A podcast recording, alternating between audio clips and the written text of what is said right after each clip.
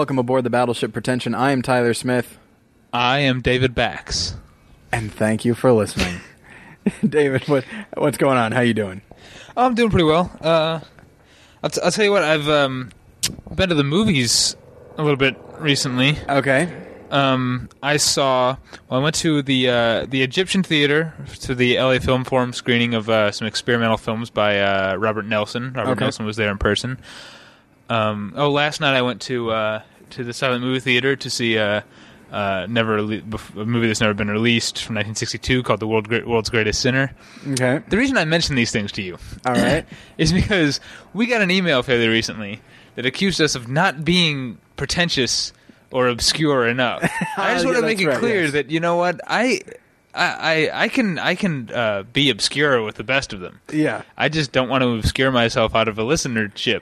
Absolutely. I mean that, that guy's a nice guy, and uh, I'm glad that he you know cared that for us to see some uh, off the beaten path movies. But Yeah. there's a re. I mean, uh, yeah, I see weird stuff, and I, I see stuff that no one's ever heard of. And guess what? Because you've never heard of it, it wouldn't be interesting to you if I talked about it. So There you go. Um, and you know, actually, that leads me to something else. And you and I discussed this before. Uh, we got another. You know, it actually wasn't an email. It was uh, somebody had posted uh, on their blog about this. Are you noticing something with our levels or, or something? just keeping an eye. Okay, keeping an eye out. sure. Um, Just doing my job. all right, that's that's true. I'm Um, co-host slash producer. Of, of I'm just I'm co-host. I have no, I have no uh, other obligations. Um, Well, I think you, you're you're chief host. The whole, the whole the whole podcast was your idea, and you've got a much longer list of shit to talk about today than I do. well, fair enough. Um, yeah, so I'm the David Letterman to your Paul Shaffer. Is that what you're telling me? If Paul Shaffer also produced the show and didn't do any music. um, okay. Um, but no, here's what I here's what I what I will say in reference to what you just said is that guy accused us of not being pretentious enough. Somebody had uh, put a, a post up, a, a very affectionate one, you know, saying that they liked uh, the podcast and everything, and then went on to describe us as you know the stuff they like is very pretentious and all that. Now, I don't like to let people see behind the curtain or anything, but in case you haven't guessed, I don't consider myself pretentious, and David, I don't think you do either. no, I don't consider you pretentious either. Well, you know what I mean. You know, I, our our the name of our show is fairly tongue in cheek, Yeah. Uh, and and we've never actually addressed this, but the word pretentious gets thrown around quite a bit, and it usually is thrown around wrong. Yeah. Like the way this person said, it's like yes, the things they discuss are very pretentious. It's like really. When we talked about visual effects or German And most of the movies that we discuss on this show are readily available either in the theater or Yeah. Netflix or whatever. And what's more, just because they may aspire to the level of art or something like that does not necessarily make them pretentious. In fact, I'd say maybe the opposite. And so I guess that's the that's that's the question is what, you know, what what would you say your definition just off the top of your head right now, what would you say your definition of pretentious is? Um, I guess uh, someone who uh, uh, assumes that he's better than Okay. the majority of other people. now, what about a, a, pretentious movie? Can you think of like a movie a movie that has All its right. head up its ass and thinks that it's uh, more important Okay. uh, than than it is. Okay. Um, I once saw a film, and I can't remember. I can remember very little about it. Maybe I'll look it up on IMDb. It's called Innocence, and it was about. Uh, it was sort of a friendship slash uh, love story between two elderly people, Okay. and it's the definition of pretentious. It's unwatchable. It's Okay. got this, these, this, the, all these ridiculous soliloquies and monologues that are clearly supposed to be. I- don't know. It's supposed to supposed to be high art, but Yeah. it's. Uh, I, w- I wouldn't show that movie to anyone who doesn't watch, you know, art films or independent films or whatever, because Right. I'd be afraid of the conclusions to which they would jump. Um, yeah, like when I think of pretentious, I usually think in turn like there's I I can't bring up a lot of movies because I think you know pretentious is usually like giving the impression of being very important and all that. But like if you you know if asked to actually back up any of its you know any of its uh, ambitions or anything, it can't. Like somebody is like, oh, a shot like this really is uh, it means a lot so i'm going to use it and it's like well what does it mean for your movie i don't know you know like they understand that oh something like this is very symbolic. And it's like well it, it has to be symbolic of something you know? And so like with uh, with film fans there are people and you know and i'm sure i was one of these at one time who will find themselves liking a movie because they know that people it will look they will look a certain way for liking that movie. They will look cool or smart or hip even if they may they may not like the movie that much or they who knows maybe they haven't seen it at all. Um, or this can extend to certain filmmakers and there's nothing wrong with liking certain movies or filmmakers as long as you can back it up and explain why you like it beyond simply like oh yeah it's just it's just awesome. He's just so you know he's just so you know anti-establishment and that kind of thing. Like i don't know. I I find it for myself when I think of pretentious, I usually think of certain types of film fans. You know, Yeah, I think what what this person who was complaining that we were too pretentious. I think the word that. Sorry, I had to take a drink of water mid sentence there because I'm very unprofessional. Um, the word that he was probably while holding a cigarette, by the way. the word that he was probably looking for was uh, esoteric, Okay, uh, that's which yeah. we and we're generally, I guess. I guess if you're comparing us to maybe uh, a film podcast that's sort of review based, Yeah. we are somewhat esoteric. You Right. have to know and care a little bit about movies to care about what we're talking about. Right. But we don't get super esoteric. Yeah, I mean, every once in a while we'll throw out a Die Nibelungen or something like that, but you know, it's Right. just some episodes are going to be a little, little closer to that than others, you know. But, uh, but yeah, so it's just, I guess that was the thing is when you know talking about you know film and that kind of thing, you are going to run across people who say it's like, oh, well, that's pretentious, or or or you're acting pretentious, and what I think they mean, well, they usually mean it in some kind of weird kind of judgmental superior way um, like you're putting on airs i guess is uh, another way of putting it. Um, but yeah i mean it's just no in, in when you're open to good film you will find it in places most people don't think to look that does nece- not necessarily make you a pretentious person just because you are looking in other places that people may not you know be aware of Yeah. so we can't please anybody david we're either too pretentious or not pretentious enough yeah. So, so, anyway, um, well, all right. Uh, what have you been up to lately? I went. To, I went to. Uh, let's see. This past Wednesday, I went to a movie premiere. My very first. Uh, Jen's, Only movie premieres I've been to are the ones I worked when I worked at the art. There.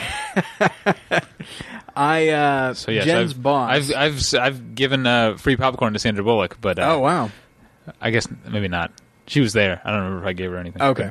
Um, yeah, the uh, Jen's boss gave us uh, free tickets to the uh, to the Fool's Gold premiere. Where was that? That was at the uh, the Chinese theater. Oh, fun. yeah, it was fun. It's the first time I've ever been in the big theater. Uh, you and I have seen a movie there, but it was in one of the smaller theaters. Uh, That, that's a shame that that was had to be that had to be your first movie in the that's Chinese true, theater. but the, first movie I saw in the Chinese theater was uh, Harry Potter and the Goblet of Fire, oh, okay, that's not bad. and then I just recently went to. Uh, did I talk about this last week? The uh, Cloverfield. I went that Thursday at midnight, like opening Oh, I think you did night at mention that. yeah. No, no, that was a good time, even though the movie was okay. That's the thing is in that theater and especially the situation on you know that we were going uh it was fun regardless of what the movie was it was still enjoyable it's like oh hey there's donald sutherland and there's ewan bremner and you know Is Ewan uh, Bremner in that movie? yeah Oh, now I might want to see it. and so we did that and then we also got to go to the after party. Um and where was that held? s- i don't remember the name of it for the life of me. It was like the sunset 8 or uh or sunset 3 it was sunset something and it was just a little club. Um you gotta get better at name dropping. i'm sorry.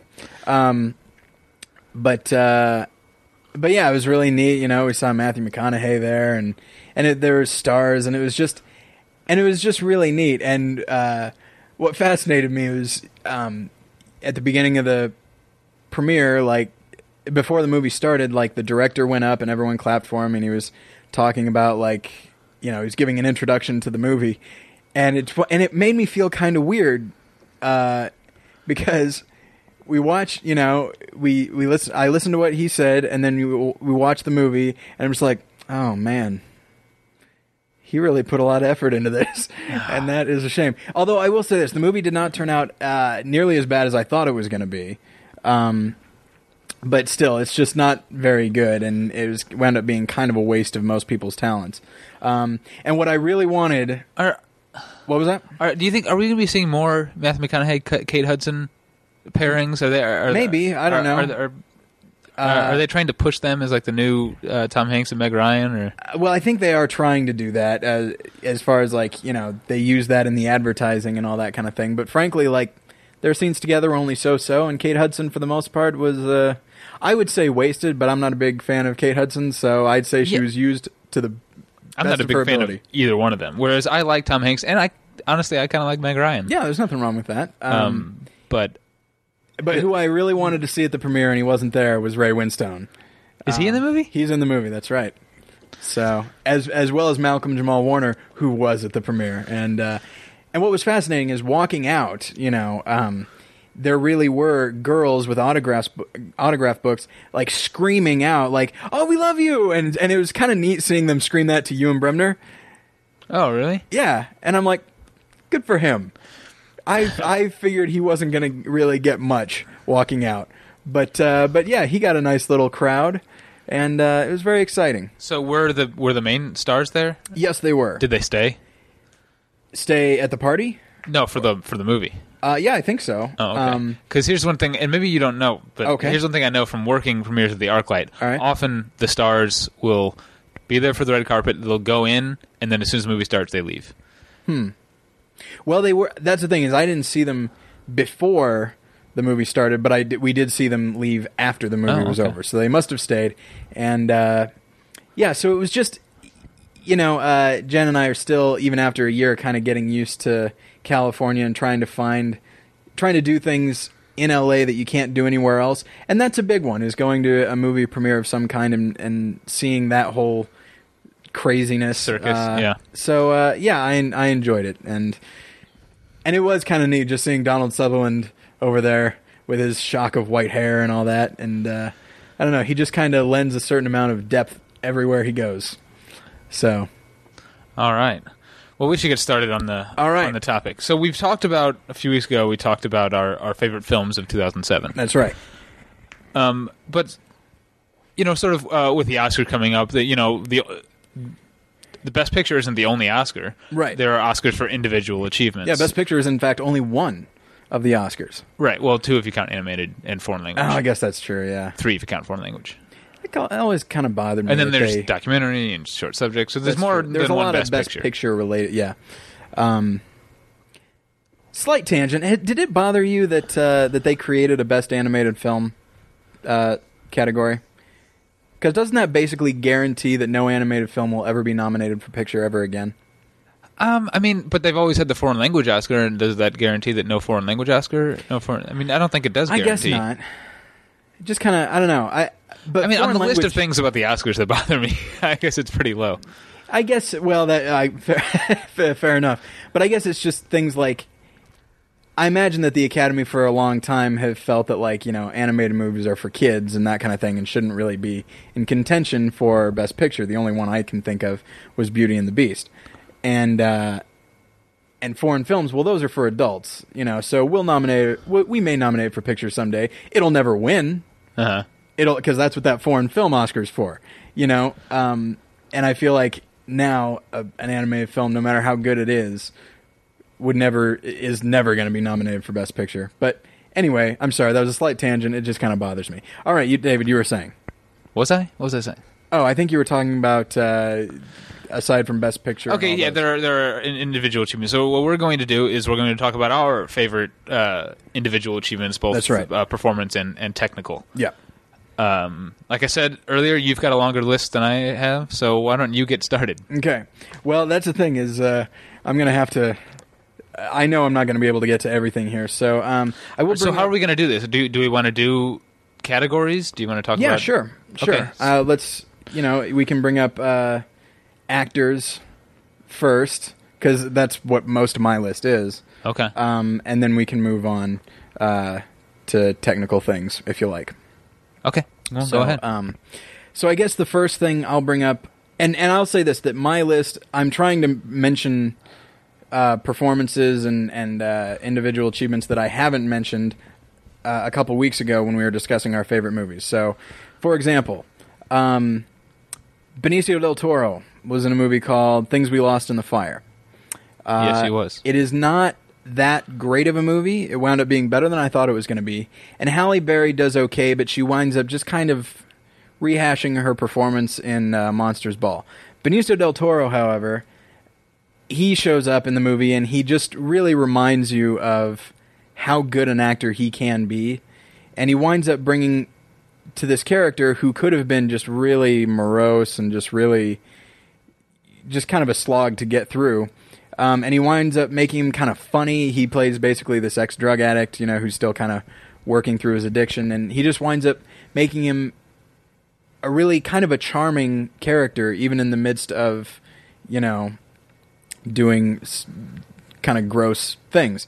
And um, so it's just a really complex performance uh, that you know, there was a lot of there was kind of a big Oscar push for things we lost in the fire, and then you know the reviews came out and they said it wasn't very good. But if you look at every review, everybody talks about how good Benicio del Toro was, and it's a shame that he just was never really in the running to be nominated because it, it it's his performance that I that I remember most about that movie. So yeah, I would say see you know we've talked before about how I will recommend an entire movie that may only be so so based on one amazing performance, and this is one of those. Okay. Uh, my favorite, I guess, if we're talking about male leading performances, Yeah. my favorite is one that we briefly talked about when we did the uh, the 2007 list. But I, I'm going to go with uh, Philip Seymour Hoffman in Before the Devil Knows You're Dead. Okay.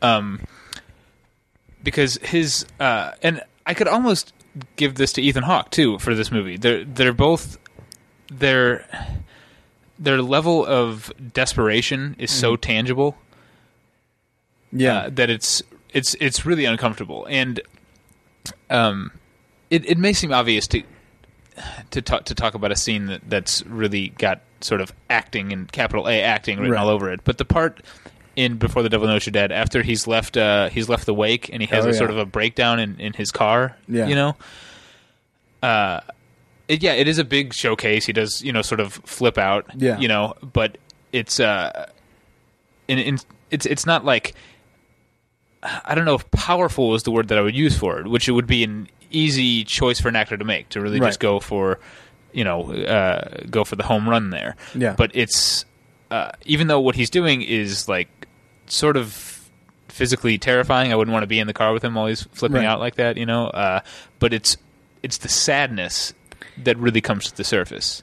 it's the kind of scene that appeals to actors because, it, as you said, it gives them a big opportunity to do something, you know, an opportunity to do something really big with a character that is otherwise very controlled. I mean, later Uh-huh. on in the movie, he has a tantrum that is the most controlled tantrum you've ever seen. Yeah. Um, but, and this is the one scene where he really is able to cut loose. And so some actors would really jump on that, like, oh man, now's my chance. And he winds up doing something that is not appealing for an actor, which is make the character look childish and kind of pathetic. Yeah, well, he th- that's definitely true. He definitely does look childish, and and uh, and given his behavior through the movie up to that point, and for the rest of the movie as well, uh, he's not really he's not a likable character. Right. But that scene is when I felt most sympathetic towards him Absolutely. Um, because you really see that even if you don't agree about the way he feels about his family, yeah. he really lets you in to to that character's point of view and Yeah. and how this character feels about the way he's his standing within the rest of the family. And I think it's notable that scene. I mean, I guess this is also a, a function of the writing, but like, it's notable that the one big scene he has has nothing to do with the crime that has happened in the movie. You know what I mean? Like, it, it comes as a result of that, but it has nothing to do directly with that. Um, and uh, yeah, Philip Seymour Hoffman. I mean, I, I was going to bring him up just in general. He had three amazing performances this year. Um, I mean, everybody has said that, but it's notable because they are just so vastly different. I mean, his performance in Charlie Wilson's War is amazing, uh, and that one has rightfully been nominated for an Oscar. And yeah, in this, it's just he just does such a good job of creating a, a man who, as we've said, is just a very controlled guy because you realize pretty quick he's kind of had to be. Like everybody else in his life is somebody that needs some kind of help, and he's never been allowed to just ask for help himself. You Yeah. know, it's yeah, he really conveys a lot in that performance, and that scene especially. You're you're absolutely right. All right, let's talk about female leads then. Okay. Well, I had I did have I'm sorry I did have one more male lead to talk about. I'm Is not it, is it necessary? yes, Okay. uh, which is Emile Hirsch. in Okay. Into the Wild. Okay. Which this is uh this is a movie that basically Into the Wild is a really good movie. Would you say so? I would say it's a good movie. Okay. Would you say he's really good in it? I would de- definitely say Okay. he's really good in it. regardless of what th- you know what you think of the movie, it is a movie that is carried by him. He is a he has a great deal of he has to do a lot. He has to make a character that you both like and don't like. You know, sometimes it'll change from one scene to the other. Like he'll say stuff that you yourself are like, "Oh, what a bratty little kid," but then he'll turn around and you're like, "Oh my gosh, this guy is he's bratty and stuff." And he kind of feels superior to others, but he and it comes from such a place of hurt and betrayal, and you have to feel that it, it's revealed slowly over the movie, but by those last few scenes, you have to feel, you have to be aware of all these things in in how he's doing it, and at no point does he really push it, at you know, push the emotions and all that. He really just seems like just a normal kid, like you you talked about with Gone Baby Gone, that uh, that that was the movie that really got you to sit up and take notice of Casey Affleck. Yeah. This movie really got me to sit up and take notice of Emile Hirsch as Yeah. uh, really an amazing actor. So that's all I'll say because we got to move on. Yeah, we definitely. Okay, so female lead. Uh, okay, this is going to sound kind of strange, but this is a performance that is good, and but most notably, it's one that I really admire because it is freaking. It is a gutsy performance, and that's Christina Ricci in Black, Sta- uh, Black Snake Moan. okay. which is a it's very strange. She's required to do a lot of crazy ass things in the movie. And take those and weave them into a consistent character. And she really does. Like you really do feel at first judgmental of her character, eh, but eventually you're on her side and by the end you're really rooting for her. And it, she she takes these odd quirks and turns them into somebody that I believe pretty much every step of the way. Okay. Uh, mine's going to go to Amy Adams for Enchanted. Okay. Uh, I mean, A- Amy Adams is uh, she's good in everything. Uh, I mean, she's uh, and uh, I really believe that she's going to be for for years and years to come. I- I- Absolutely. uh, but uh, I mean, there, there's a uh, there's an aesthetic in it in Enchanted that's you know it's it's a little obviously a little weird and it walks a line you know between the the cartoon world and the, and the real world, uh, and and and and she she gets that and she because she starts off purely cartoon. And I, I think really the mark of a good character and a good performance within that character is is the arc how this character changes Right. you know and to to see her her her, growing used to the real world you know and coming to understand its rules and coming to find her own place in it Right. uh, is handled so subtly uh, and so perfectly that there's there's very uh, for a movie as sort of uh, out of this world as that one is. There's very little suspension of disbelief required because of her choices. Yeah, I uh and it just seems like such the perfect role for her, you know, just because she's I don't think I've seen I haven't seen her in a lot of things, um, but she's just very good at seeming pleasant and naive, but smarter than one would think. Yeah. You know? Um and I'm yeah, as you said, I'm really looking forward to seeing where her career uh, goes. Okay, supporting supporting male. Let's do that. Supporting male. Ah, this was this year. There were a lot of really strong, uh, you know, supporting male performances. Um, I'm going to mention somebody that many people would consider to be uh, a lead performance. Okay. but if you want to get strict about it, because his character doesn't really have m- much of an arc, certainly not as much as the others. um, I would say Chris Cooper in Breach. Um, okay. You know, like if you look at between him and Ryan Phillippe, Ryan Phillippe goes on more of the emotional journey. Chris Cooper stays pretty much the same, um, but it's a com- it's a really complex character.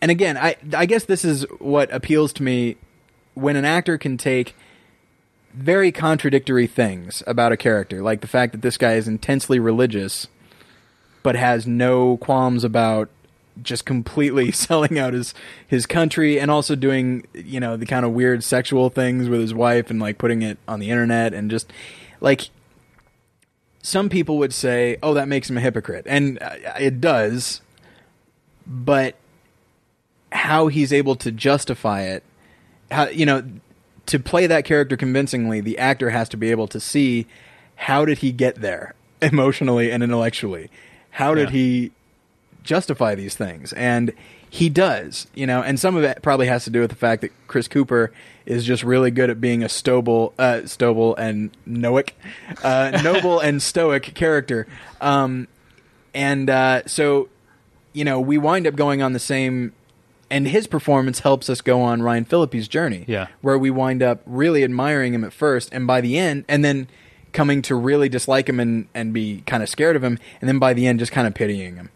And uh and all of that in one in one character, you Yeah. know, and it's really just a, a remarkable performance. Um and I think I'll just I'll I'll keep it to him. All the other ones that I that are on here are things that I think I've mentioned before. Okay. Well, actually, I won't spend too much time because we talked at length about this before, but I can't not give this to Ben Foster for 310 to Yuma. Okay. So, I mean, listen to the old episode if you want to know about why, but it just, uh, we talked about, and we talked about this uh, on that episode too, just young actors coming into their own. Right, You know, it was a big theme this year, and, and, and he was amazing. But I also want to mention, I remember you used to joke that there should be a best cameo Oscar, you know, best I- sort of like one scene and done Uh, I don't believe that I was joking when I said that. well, uh, Levon Helm in Shooter. Uh, Okay. has has this one uh, has has one scene that is the jewel of the movie. It just uh, for for for one scene the movie just stops and you just get to watch Levon Helm be sort of a uh, creepy old conspiracy theorist, but very commanding. Okay. All right. I still haven't seen Shooter, but I'm I'm eager to because it does have a nice stable of uh, of, of character actors, Yeah. um, which is always uh, an appeal for me. So, okay, so um, then supporting female. Uh, well, I've me- I know I've mentioned this before, but Imelda Staunton in Harry Potter. is that who you're going to go That's with? who I was going to say. Well, shouldn't have thrown it to me. You know, maybe maybe jump out there. Um, but yeah, uh, as I've said before, this is a character that is somewhat one note, but I guess she's also somewhat contradictory. That she can be so cruel, and she is cruel um, and sadistic, but that she can just smother it in this nice old grandmotherly kind of uh, charm isn't the right word, but just she seems so benevolent, and that she is. There are scenes where she is smiling, and I mean, you look behind her eyes and you can tell she's about to explode with rage. I mean, Yeah. she literally.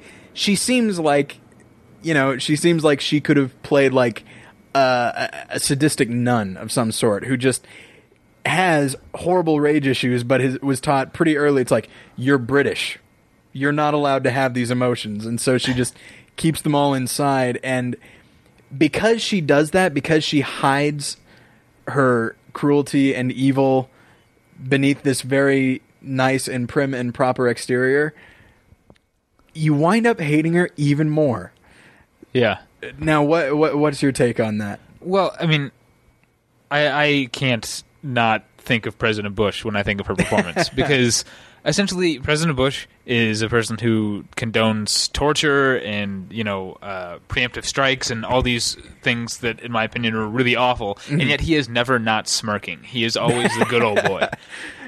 Never not smirking. That's our favorite uh, podcast. yeah.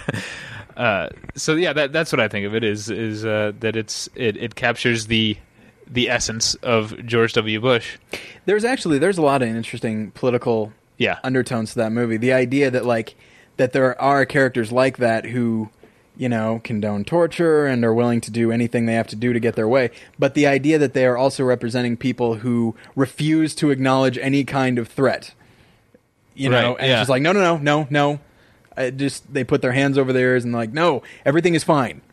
Don't try and throw us into a panic with your conspiracy theories or, or with your kind of fear mongering. You know, it's, Yeah, so she represents sort of both reactions Yeah. to the terrorism threat. yeah, here. it's a really interesting character Okay. and uh, interpretation. well, I guess since you took mine, I'm sorry. Uh, I'll have to go with. Even though we talked about this movie at length uh, the other day, the other week, uh, we didn't really talk about Amy Ryan very much. In Oh, Gone, yeah. Gone Baby Gone. Yeah. uh, which uh, she got she got nominated, right? She sure did, yes. uh, I, I forget. and up until you know, and she's it was as far as like being the favorite, like it's it's between her and Cate Blanchett. So until Ruby Dee won the uh, Screen Actors Guild Award, so now it seems to be yeah, I don't know what that's. I mean, American Gangster's not that great a movie, no, it is not. and Her performance is good. Yeah, but it, it's it's not a very it's it's not a great script. There's Right. uh, and her performance is good enough, but in service of nothing to me. Right.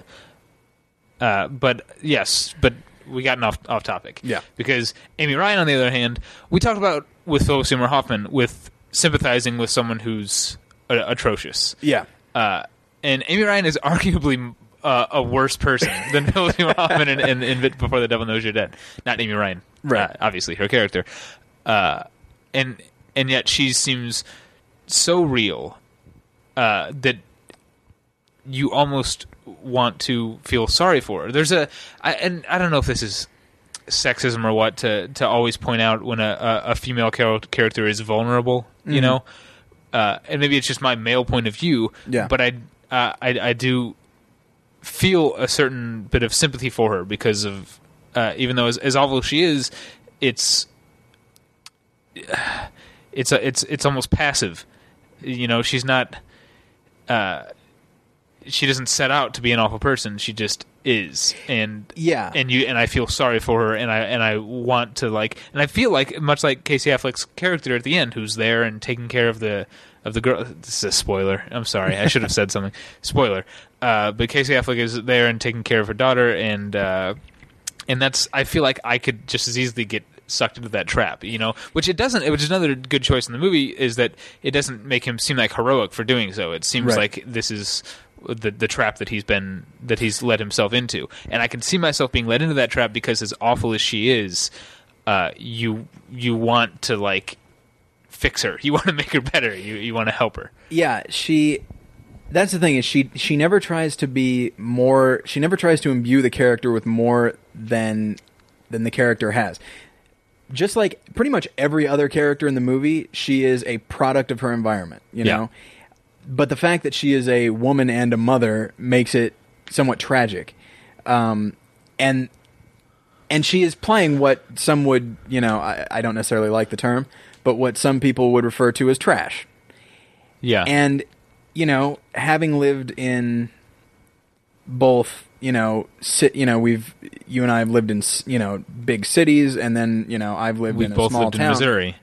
and we both lived in Missouri Well, and, there yeah, and I love Missouri. It's my favorite state in the union, by the way, uh, because I'm from there. Yeah. but yeah, there's a lot of what you would call trash there. Yeah. and I where I my school district sort of the school itself was in a very wealthy suburb, but the Mm-hmm. district incorporated less wealthy suburbs, and so I went to school with girls who maybe weren't as bad as Amy Ryan's character, Right. but might have grown up to be. And I was friends with these. Like I Absolutely. and and, and so maybe that's part of what what I like about the performance so much is that it f- feels like people I know. there was there was a family when I lived in Nixon, Missouri. There was a family, and literally, it, it was like uh, what is it in Billy Madison? The O'Doyles. Yes. O'Doyle rules.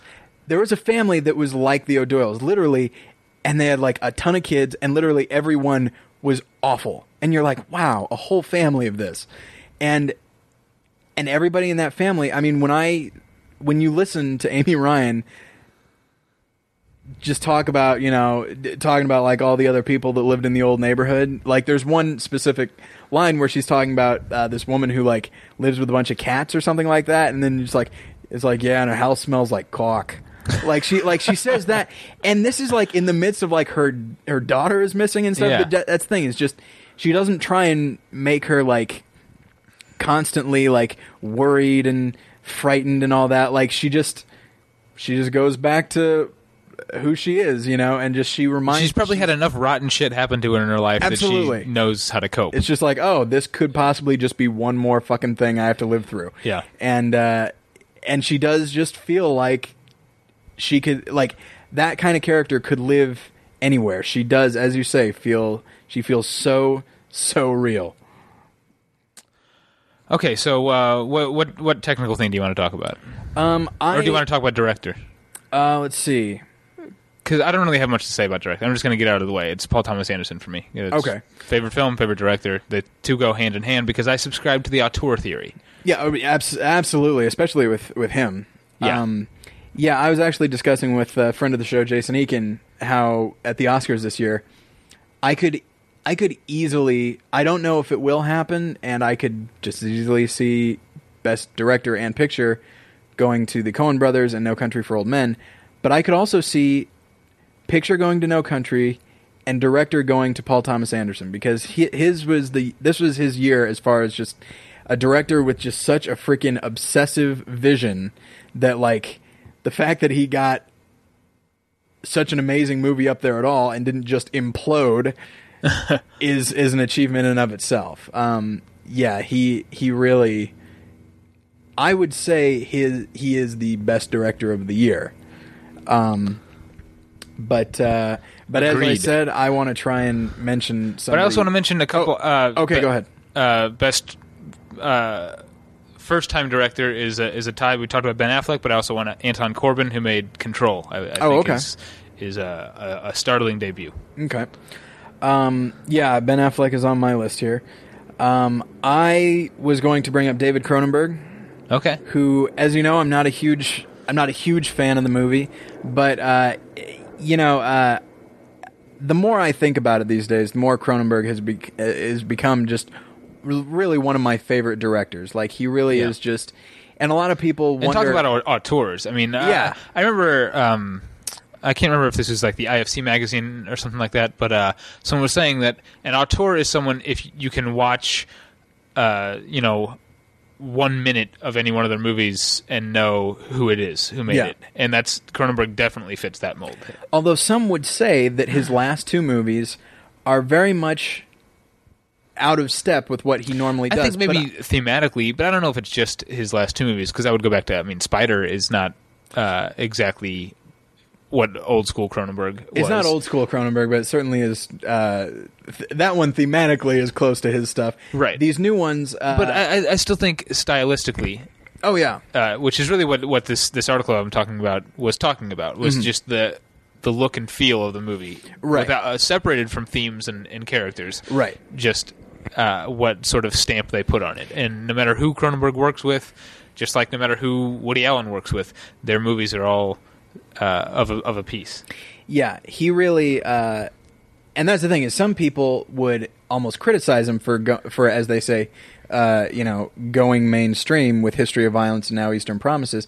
I praise him that he manages to take on n- uh, very new genres and re- and retaining the Cronenberg feel. I Yeah. mean, he's a guy who is taking on basically has taken on v- mainstream genres in that like oh they're thrillers and there's always going to be a certain amount of violence in thrillers but in true cronenbergian uh, fashion he shows what the violence will look like he may he may make it a bit more extreme but only to make it more gruesome Yeah. and una- and unappealing The other major theme of his that I always uh, notice is that whatever the characters are going through, it manifests himself manifests itself physically on their body. You know, Right. you think of go back to James Woods reaching inside his stomach to pull out a gun, Right. In Videodrome, uh, you go to the little spinal import things in Existenz. Yeah. Uh, and of course, I mean Ed Harris in History of Violence has uh, you know that scarred up Right. face, and uh, this is sort of a it was sort of a different because it wasn't mu- mutilation in a sense in Eastern Right. Promises, but the tattoos fit in with that. Yeah, and that and that other characters are basically using that as their, you know, that's how they judge uh, Yeah. these characters is is with the tattoos, and so, and you know, to my knowledge, I, Cronenberg has never been nominated for best director, right? I don't, think he ever I don't think so. But And and it you're the Oscar historian of the two of us. That I guess that's true. Um, but yeah, it is a shame. He's he's one of the best directors working today, and uh, and Eastern Promises. You know, as much from the story from a story standpoint, as much as I, I won't even say didn't like it. As much as I didn't love it, from a directing standpoint, it's amazing. You know, and I really like the direction that he is heading. So, Okay, so uh, what what what technical awards do you want to talk about?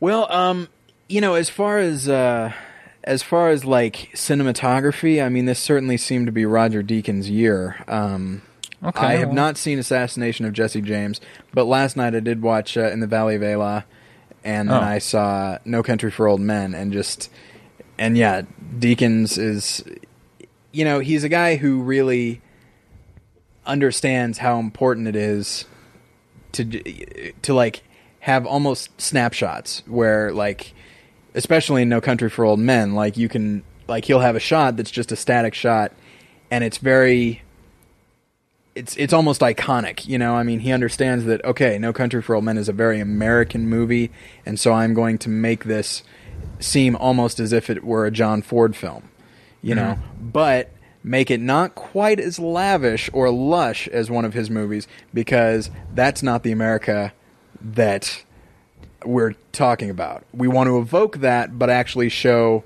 the underbelly, the underside of that. And so he he has these large sweeping vistas, but they are very dead and just lacking in all kind of life or not the kind of life that you like. Right. Well, um, I actually am going to give my uh, cinematography to Robert Elswit for There, there Will Be Blood. Okay. And much like when I talked about my favorite movies, I talked about There Will Be Blood by comparing it to No Country for Old Men. Okay. I'm going to talk about Robert Elswit by comparing him to Roger Deakins. All right. Uh, Roger Deakins' cinematography in No Country for Old Men is, like everything else in that film, perfect. Right. It, it fits exactly what needs to happen and what needs to be seen. Exactly. Uh, and that's one of the, uh, I think, uh, best qualities of No Country for Old Men is that there's no fat on that movie at all. no, not at all. It, it's exactly what it needs to be and, and nothing more. There Will Be Blood is a little more virtuosic Mm-hmm. uh, and, and a little more showy. yeah. Uh, but I, I, I just like uh, Robert Elswit, who's a fantastic cinematographer in everything that he shoots, but is never more uh, expressive than when he works with Paul Thomas Anderson.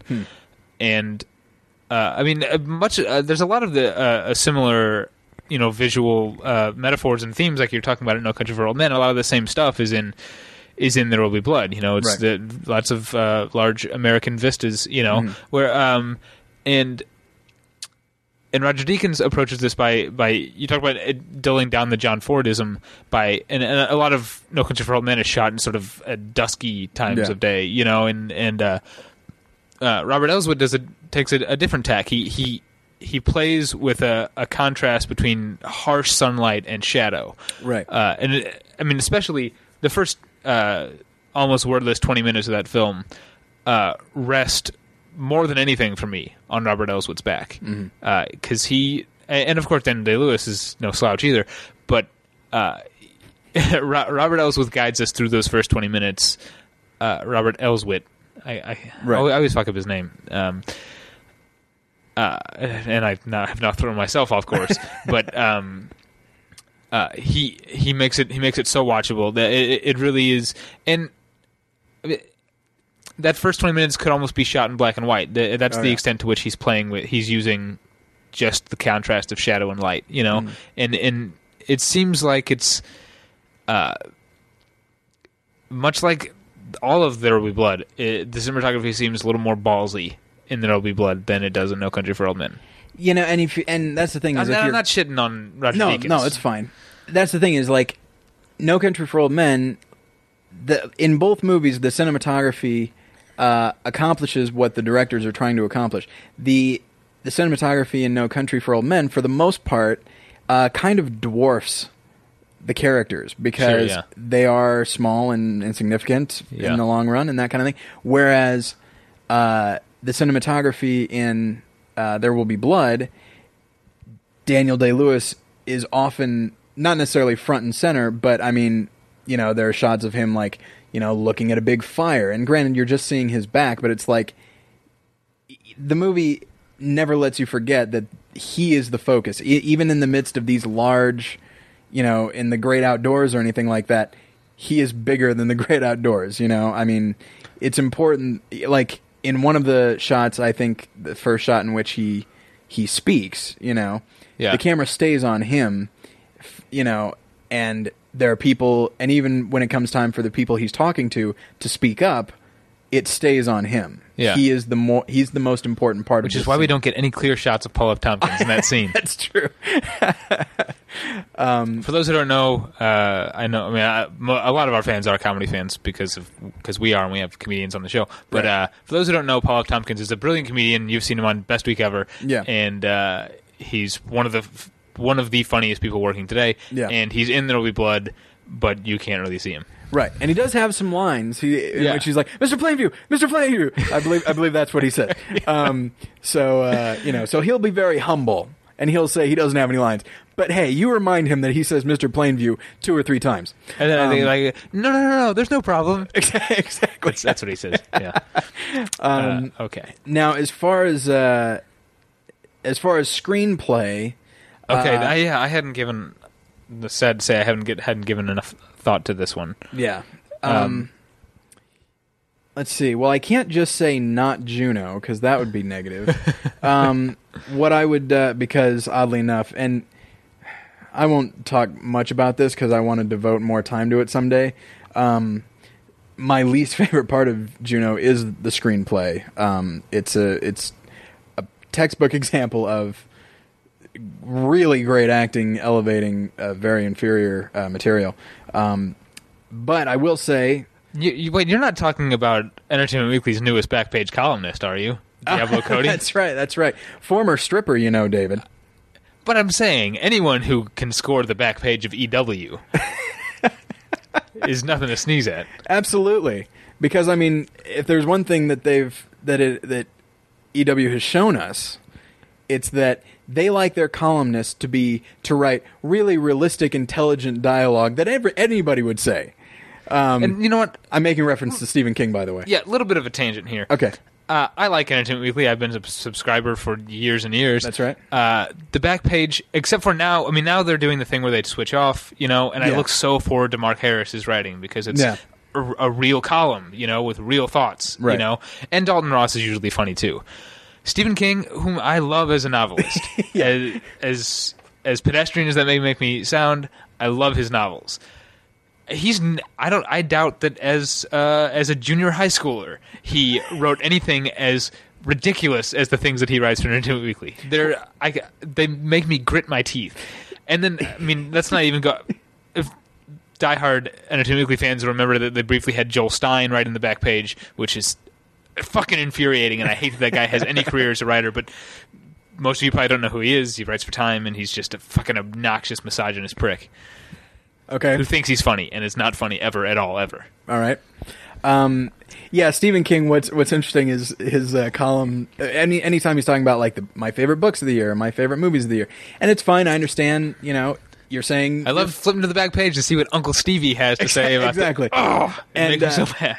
exactly and just like and what he'll always say and i understand you gotta i mean david and i talk about our favorite movies as opposed to what we think the best are Yeah. um and so i he qualifies it by saying it's just me but he'll also just he makes a big point of saying it's just like hey you know i'm just a regular guy and this is what appealed to me and you read it it's like yeah i'd say that's about right Yeah. uh you're Pretty middle of the road. Exactly. It's like, and your defense of it is terrible. Really quite terrible. Just like you saying what you liked about it. It's like, wow, you haven't, you haven't really, you haven't convinced me that even you like it, much less I should like it, you know? Yeah. Um, yeah, it's, uh, okay. I'm sorry. That was a slight, that was a tangent, but, um, but yeah, uh, and I will say this about Diablo Cody being, uh, you know, uh, a columnist. At least then it's okay for all the words to sound like her.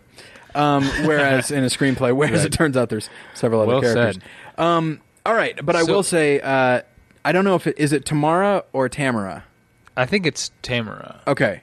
Uh, either way, that Jenkins uh, for the Savages. Um, you know, I mean, we've we've commented on how the brilliance of this movie is in its simplicity. the the The concept itself is not complex.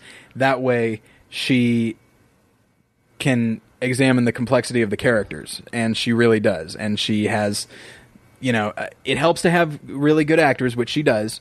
But um, but the back and forth between the brother and sister is always convincing, and it really does seem like uh, a brother and sister relating to each other in their in when they're having fun, but also when they're arguing. You know, like the fact that because you know relatives and you know uh, really close friends, people that have known you your whole life, they know the worst the absolute worst thing they can say to get to really just get your blood up, you know, and uh, and she really explores that with these characters that, eh, but also explores the fact that because they're family and they're the only ones they've got, forgiveness is a big part of it, you know, and uh, it's really just the dialogue is amazing, but just the the characters that she has created are so strong, um, and so for me, I think one probably quite possibly the best script of the year is is that one.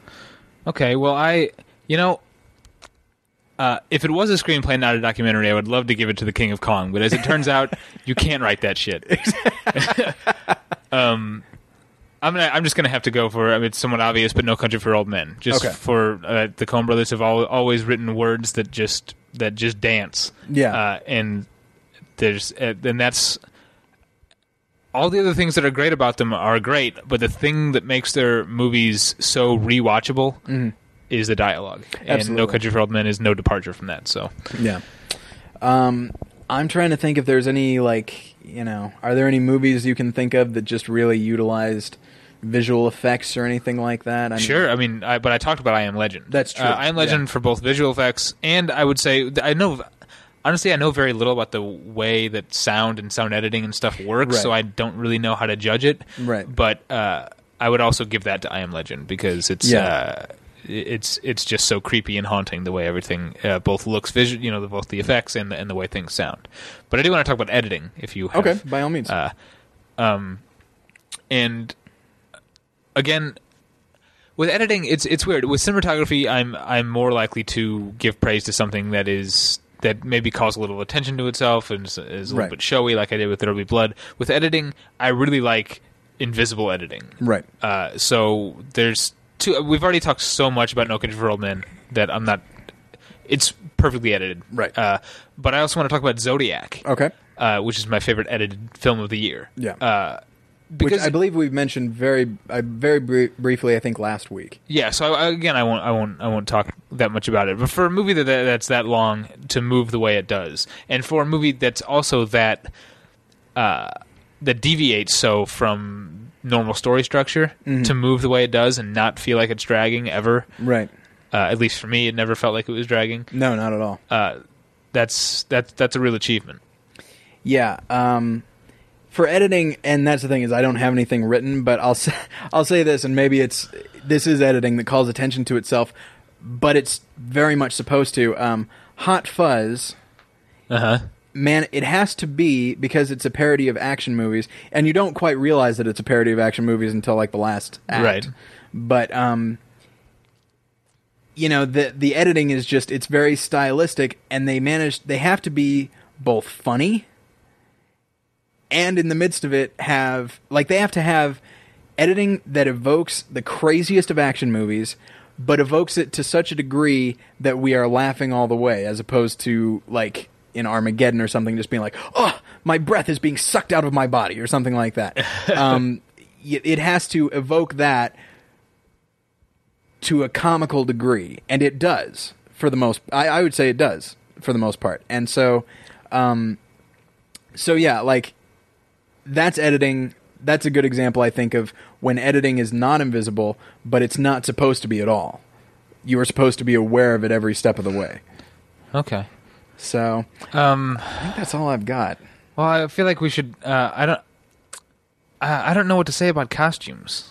oh Uh, I, I will say, okay, I'm going to say something about uh, production design, and the the production design Oscar does often go to something that's showy, right uh, But I'm gonna I'm gonna go against that, and I'm gonna give my my production design award, as it Okay. were, uh, the the Potency.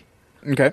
I don't know what we would call our yeah, I don't awards know what that is. uh, to control Okay. because of the way that uh, much like we talked about everything eh, you know every every person in no country for old men every technical uh, artist is working into one whole you know Mm-hmm. and that's what's happening in in control the way that the production design fits the the framing uh, is perfect and also the way it fits the the themes and the emotions of every scene Hmm. In film school we'd have called that mise en scène Mise en scène. That's right. Um, so uh, Control gets the mise en scène award. Yeah, and uh, and as far as production design, I do as much as I love you know uh, Sweeney Todd. I mean, Tim Burton movies always invariably have really solid production design, and Sweeney Todd is of course Uh-huh. uh, no different at all. Um, it really creates this terrible view of London that like it's one of those things like if I lived in London, I'd just be like, hey, that's not nice, you know. But um, so that's as far as showy uh, production design. I mean, Sweeney Todd really does a does a really good job. But um, as far as I, I do like production design that doesn't call attention to itself, and you mentioned this with editing. Uh, Zodiac really creates a time without saying, "This is the this is the decade that we're in." Look at those crazy ties, you know, or something Right. like that. And I guess that's also a function of, of uh, costuming. But like, much a lot of people compared Zodiac to uh, All the President's Men, and I'd say rightfully so because it has to evoke, you know, working people. You know, whether it be reporters or lawyers or um, or cops or something like that, and they and you just have to feel like their lives are very lived in. You know, you have to feel like you're in a newsroom that these people inhabit every day. Uh, or a police department where these people just go to work and they don't care if they're messy or not. They've just they've got stuff to do and uh, and so the production design for Zodiac really does a good job of just making you believe where you are, but not being conscious of like it's like oh wow look how messy and look how full that frame is of things that should be in a newsroom. You know, you just feel like you're there. So All right. I like that kind of thing. Well, I'm going to go ahead and we got to wrap up, but I do want to. Okay, costumes. I'm going to give it to Eastern Promises for maybe making Oh, okay. everybody look cool, and also to Nancy Steiner for Year of the Dog because I worked on it and Nancy's really cool. Okay, all right, there you go. Um, so yeah, uh, any uh, as always, any individual achievements that you feel maybe we overlooked or that you just want to chime in, uh, feel free to email them to us at battleshippretension at hotmail.com. Or discuss it on the MySpace group. That's right. That's right. I will. Uh, I'll put up a, a discussion thing on uh, MySpace as well as, as uh, Facebook. If you want to join that group and and uh, throw your opinions out there, that's perfectly fine. Uh, and in the meantime, uh, we'll uh, we'll get you next time. All right, thanks for listening. Bye. Bye.